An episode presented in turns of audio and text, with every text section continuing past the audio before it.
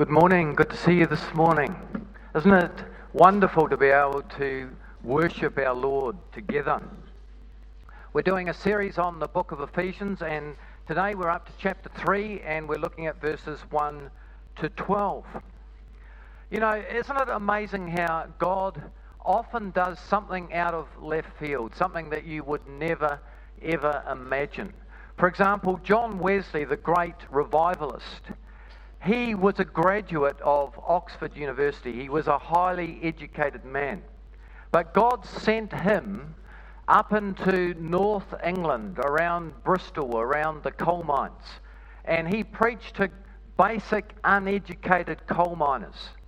And they received the Lord, and revival broke out. And in a similar way, God picks Paul, whose name was Saul who was one of the most educated people of his day. He was a Pharisee. He'd gone off and got all this sort of special education. And the old system was that no one could approach God unless they went through the Jewish temple, where there were priests and special rooms and sacrifices were required.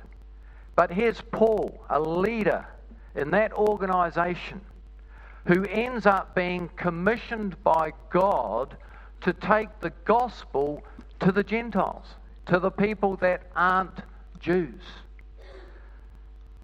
And yet, he loved those people. He cared for those people. He was able to share the gospel in a way that they could understand. And that's what we're looking at today. There's two things we're looking at today. If you look at verse 1 uh, from our reading, and it's very interesting because this verse is translated differently in different versions of the Bible. So if you look up there, the King James Version says, For this reason, I, Paul, the prisoner of Jesus Christ.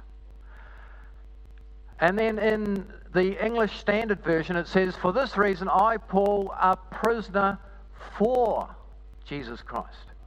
So the question is, was Paul a prisoner of Jesus or a prisoner for Jesus. There's a massive difference. And the right answer is of. He was a prisoner of Jesus Christ. That means that Jesus, it was God's will that he was in prison. It, it's, um, he could um, he could have easily said, Look, I'm in prison because Nero, the emperor of Rome, has put me in prison. But he's prepared to say, I am crucified with Christ. Next verse. Uh, I have been crucified with Christ, and I no longer live, but Christ lives in me. The life I now live in this body, I live by faith in the Son of God who loved me and gave himself for me. So here's Paul. He's saying, I have been crucified with Christ. I've died to self. The life I am living is the life that God wants me to live. And if I'm in prison, it's because God is directing my path and He wants me to be in prison. So Paul doesn't feel sorry for himself or see himself as a poor, unfortunate victim. You know, many believers, they want a Savior. They want God to save them from hell. But they don't want to be a prisoner or a servant for God. But Paul understood who he was in Christ, and he knew his role in God's plan for the church. Paul spoke several languages. He was highly respected amongst the intelligent people of Rome and Jerusalem. But God stripped him of his earthly status, and now he's calling himself simply a prisoner of Jesus Christ. And to be effectively used by God, we also need to be prisoners or slaves to Jesus. And that means that we do what he tells us to do, regardless of any personal sacrifice involved. We allow the Holy Spirit's leading and God's word to prompt us and to guide us in everything that we do and say. And, and then Paul goes on in verse 3 and talks about how God revealed to Paul a mystery. Now, we all like mysteries, don't we? Another word for mystery is secret. We all like secrets, especially when no one else is supposed to know about it. And so, Paul was given this secret by God.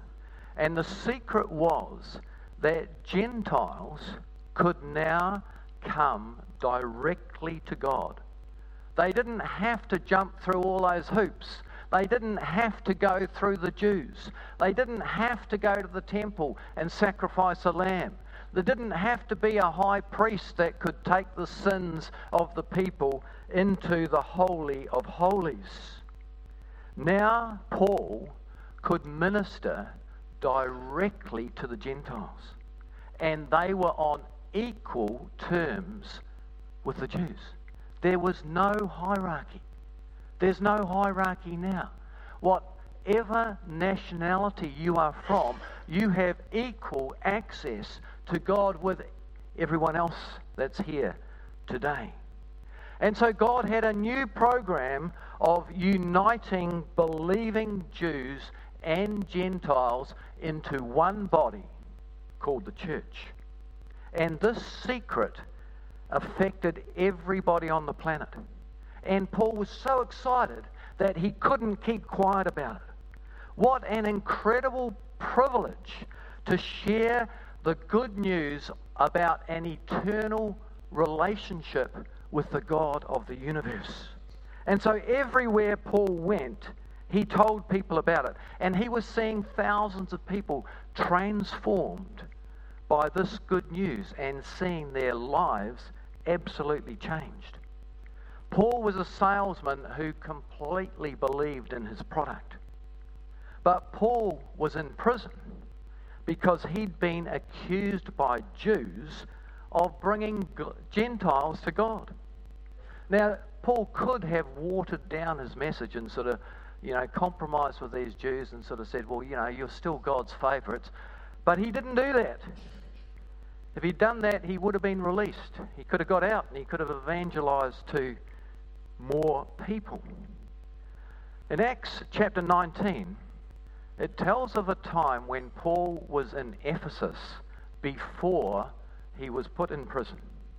And it tells of a time when many of the Ephesian people, the, let, the people who this letter has been written to, were converted to Christianity. But the problem was that in Ephesus was the temple of the goddess Diana. And silversmiths made little emblems of Diana and they sold them to tourists or people that took a pilgrimage to Ephesus to go to this temple that was one of the wonders of the world. But because everyone was becoming Christians, the silversmiths weren't able to sell their little charms to the tourists, and so they were losing money. And in verse 29, it tells us the city was filled with confusion, and they rushed together into the great theatre. Paul wanted to appear before the crowd, but the disciples would not let him. Now, the next picture is of that theatre. You can go to Ephesus today and you can see this theatre that holds 29,000 people. It's amazing. It really is amazing when you think of how old that is. That was around before Jesus was on the earth. Now, this is the problem. Paul's in Ephesus. People are turning to Jesus. The silversmiths are upset. And so all the silversmiths and all their mates, they swarm into this theatre, this amphitheatre, to determine what they're going to do about their problem. Paul's solution to the problem was he wanted to get up in the front and preach. He wanted to share the gospel with them. He's seen God transform the lives of people. He knows he's got the mystery, he's got the key, the formula, and he thinks if I get up and speak, there's going to be a massive evangelical service. They're all going to get this revelation. They're going to understand this teaching that I'm bringing, and the whole town's going to come to the Lord. Would be awesome, Peter. But the other disciples said, No, it's wrong. Who was right in that situation? Who's hearing the clearest from God? and the safety in numbers. You know, I'm really glad that in this church we have elders. I know some pastors who are very autocratic and they call the shots. I don't want to do that. It's good to have a body of godly people around us in leadership so that when we make a decision, we can talk it through and we can seek the mind of Christ. Because in the eyes of two or three or more are words confirmed. So if we're seeking the Lord's will, it's better to have godly people around you. And sometimes we can be impulsive, we can be instinctive, and we can make a wrong decision. Paul could very well have got, gone into that theatre and started to speak, and the crowd could have got so enraged that they could have stoned him to death, and that could have been the end of Paul. And so there are times when we need the wisdom of other people around us. There's uh, so the writers of the New Testament they also use the word slave to describe themselves. All the people that have written letters and books in the New Testament refer to themselves as slaves. And in those days, the Greeks had slaves. And a slave was a lifetime occupation. If you were a slave, you didn't just work 20 years and then get free. A slave was you were indebted to that person. He owned you. You worked for them for your whole life. And they didn't even thank their slaves. It was the slave's duty to look after the needs of their master, and so they weren't even thanked. And that's what God requires of us. He wants us to obediently do those things that God commands us to do. And we're not to think too highly of ourselves because really all of us are just unworthy slaves. We all know the Frank Sinatra song that says, I did it my way. And that sort of attitude is greatly admired in our society today. People like to think, I'm in charge of myself. I don't need anyone to tell me what to do, not even God. But a slave to Jesus Christ says, My life belongs to my master. Let his will be done in my life. And so a slave accepts the experiences of life as God's training program to grow him and refine him, to develop godly character within him. And so we need to embrace those things that God either causes or allows to come in our lives. That's not saying that everything that happens in our lives is God's will. Sometimes there are things that happen, and we sense in our spirit that we need to pray into that situation. When we were living overseas, our son decided that he was going to come and visit us. And so he flew to China, but the plane was delayed and he missed his flight to Azerbaijan, to Baku. And so um, he was told, well, look, we'll put you on the next flight. And he, he thought, oh, well, that's all right. I'm in Beijing. I'll go and see the Great Wall and a few other things. The next flight was two days later. And then he goes to get on that flight, and they said, oh, sorry, it's full. And he said, Look, you promised me that you'd let me on this flight. I've only got 10 days holiday and I've already wasted four of my days and I'm, I'm wanting to see my parents. And, and so he rings us on his phone and says, Look, the flight's full. They're not letting me on. So I go online and look at a travel company called One Travel And I see that that flight that he, that's supposed to be leaving in half an hour still has tickets for sale on it. So I bought a ticket online, sent it to him, and I said, Take that up to the desk. And he goes up with this ticket. Where did you get this from? I just bought it online. You told me there were no tickets. And thankfully, they refunded the ticket. Um, but he got there.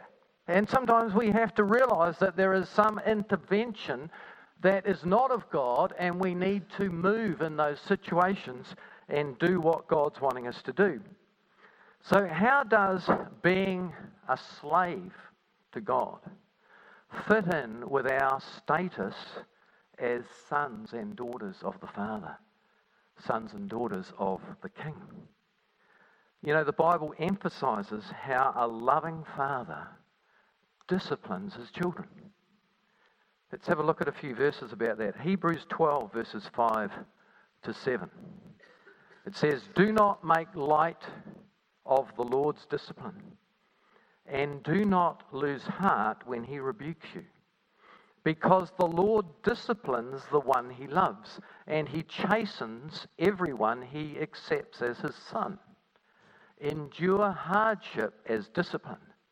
God is treating you as his children. For what children are not disciplined by their father? John 16:33 I have told you these things so that in me you may have peace. In this world you will have trouble, but take heart. I have overcome the world. Job 5 verses 17 Blessed is the one whom God corrects. So do not despise the discipline of the Almighty. And so God expects us to trust Him even though we may not fully understand Him at times. I read a, story of a, a, a young woman who was an exceptional violinist. And she was interviewed by a, a reporter and he said to her, Have you at your age, how have you at your age attained such ability in playing the violin. And she shared about her childhood and her single minded devotion to learning and playing the violin. She had deliberately neglected anything that was not related to her becoming a better violinist. And God desires and requires our full focus and our obedience in a similar way. In Acts chapter 20, verses 19 to 24, Paul said to those leaders in Ephesus, He said, I served the Lord with great humility and with tears in the midst of severe testing by the plots of my Jewish opponents. You know that I have not hesitated to preach anything that would be helpful to you but have taught you publicly from house to house. So there were times when Paul preached in meetings. There were other times when he went house to house. There were other times when he spoke to people as individuals. I have declared to both Jews and Greeks that they must turn to God in repentance and have faith in our Lord Jesus. And now, compelled by the Spirit, I am going to Jerusalem not knowing what will happen to me there. I only know that in every city, the Holy Spirit warns me that prison and hardships are facing me. Now, if that was me, I'd be thinking, oh, that can't be God's will. He doesn't want me in prison, he wants me out here so I can talk to people. However, I consider my life worth nothing to me. My only aim is to finish the race and complete the task the Lord Jesus has given me the task of testifying to the good news of God's grace. And so we don't know what God may call upon us to do in this life, what our life involves in our future.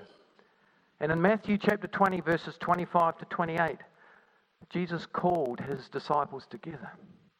And he said, You know that the rulers of the Gentiles, they lord it over them. And their high officials exercise authority over them. But that's not how it's to be with you guys. Instead, whoever wants to be great among you must be your servant. And whoever wants to be first must be your slave. Just as the Son of Man did not come to be served, but to serve and to give his life a ransom for many. And so, serving one another as a body, as a family, is a characteristic of a life overflowing with the love of God. It's easy for us to look at our own situation, our own convenience, rather than for what is God's will and purpose in a situation. A lot of you have heard of Joni Eareckson. In 1967, when she was 17 years of age, she dived into Chesapeake Bay and broke her neck and became a quadriplegic. She has been confined to a wheelchair ever since. It took her a very long time to come to terms with her tragedy. But she's written books that have inspired millions of people. And this is what she said in one of her books. She wrote, Today, as I look back, I am convinced that the whole ordeal of my paralysis was inspired by God's love. I wasn't the brunt of some cruel divine joke. God had reasons behind my suffering and learning. Some of them have made all the difference in the world. And in Ephesians chapter 3, verses 7 to 8, Paul writes, I am a servant of this gospel by the gift of God's grace given to me through the working of his power. Although I am less than the least of all God's people, this grace was given to me to preach to the Gentiles the boundless riches of Christ. That's what he wanted to do. He wanted to set captives free. He wanted to tell people of the way to God and salvation. And so here he was, a prisoner of Jesus Christ to the depraved, idol worshipping Gentiles. You know, Ephesus was one of the sleaziest cities in the world. It was full of polygamy, incest, orgies. It was a place where men and women lived for their own satisfaction to please themselves. But there was no arrogance left in Paul. He regarded himself as the least among the saints. You know, as Saul of Tarsus, before he became a Christian, he murdered Christians. He was filled with hatred towards Christians. But now he considers himself completely unworthy of God's mercy and grace. His name, King Saul, was the name of the first king of Israel. But God changed his name to Paul. Paul means small. Some, believe, some believers think that they're doing God a big favor by allowing him to come in, into their lives. But a spirit of humility is required to receive the sort of revelations that Paul received and to fulfill God's call on our lives. Paul expressed his attitude in Philippians chapter 1, verses 12 to 14, where he said, Now I want you to know, brothers, that what has happened to me has really served to advance the gospel. As a result, it has become clear throughout the whole palace guard and to everyone else that I am in chains for Christ. Because of my chains, most of the brothers in the Lord have been encouraged to speak the word of God more courageously and fiercely. Hear that? The palace guard. The guys, the soldiers that were chained to him in prison became Christians. Here's Paul in prison, but he can't help himself. He's got to share the gospel with everyone. And so the palace guard knew the message. And also, other people in that day and age, they became on fire for the Lord as well. They thought, well, if Paul can go through all this, if God's using Paul, even though he's in prison, we can step up. We can put away our fears and we can stand up for God. Verse 12 Because of Christ and our faith in Him, we can now come fearlessly into God's presence, assured of His glad welcome. Have you ever been sort of sent to someone important and been a bit nervous about it? You don't know why you're going there. You think you might be in trouble. I remember when I was at intermediate school, and um, we used to have to line up for woodwork. And a lot of the classes, when they were lining up, kids would write their names on the, the wall of the woodwork room, the outside of the woodwork room. And one day the woodwork teacher, he goes around, looks at his wall, it's a disgrace, he looks at all the names on there, gets all the kids whose names are on the wall and, and brings them back to the woodwork room and says, okay, you guys, you're going to be hosing down, cleaning up my building. And most of my mates had their names on the wall. And at interval time, they came to me and they said, Oh, we're having a ball. You know, it's much better than doing maths. What say we go back and we write your name on the wall? And when we're cleaning the wall, we say, Look, we found Armstrong's name on the wall. Why doesn't he have to do this as well? So they put my name on the wall. Next month, I get a call from the woodwork teacher, and he's really mad. That name wasn't there before. Go and see the principal. Well, thankfully, the principal was quite understanding, but for a while I was quite nervous about what was going to happen to me. But imagine being summoned into the presence of God. It sounds like a, a, fearful, terrible thing, but we have been given permission to come boldly into the throne room of God and to obtain mercy and grace in our time of need. Now, some people go on a tour of the seven churches of Revelation, and the church that is closest to the Ephesus church is the church known in the Bible as Smyrna, and it's called Izmir today. And a, a man, a godly man called Polycarp, lived in Smyrna. And he was a disciple of the Apostle John.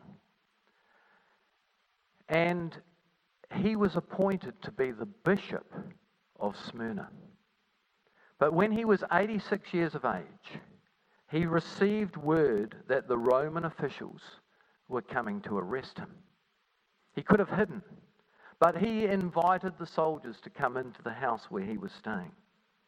Then he was arrested and he was taken and interrogated by the local judge, who said to him, Deny Christ, and I will set you free.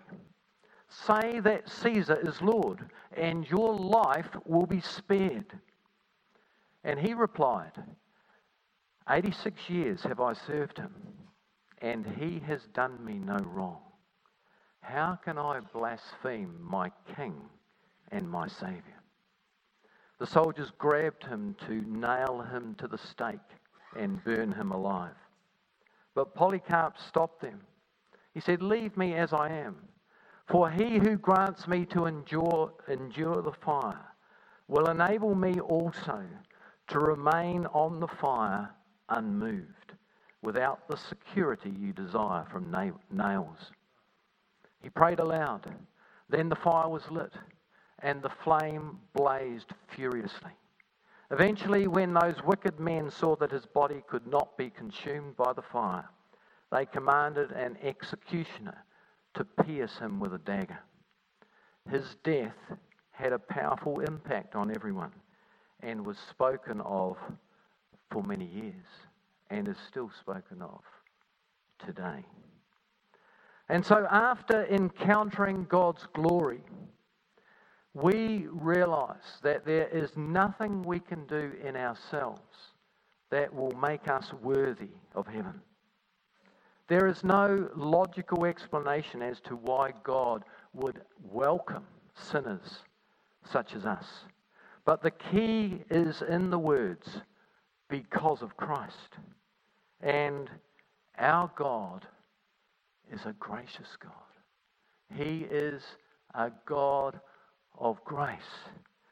And the word grace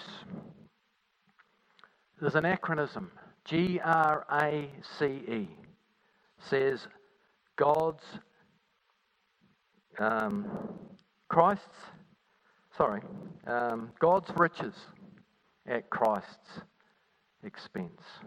Let's pray. Father, we thank you that you are a gracious God. Lord, we acknowledge that we're unworthy.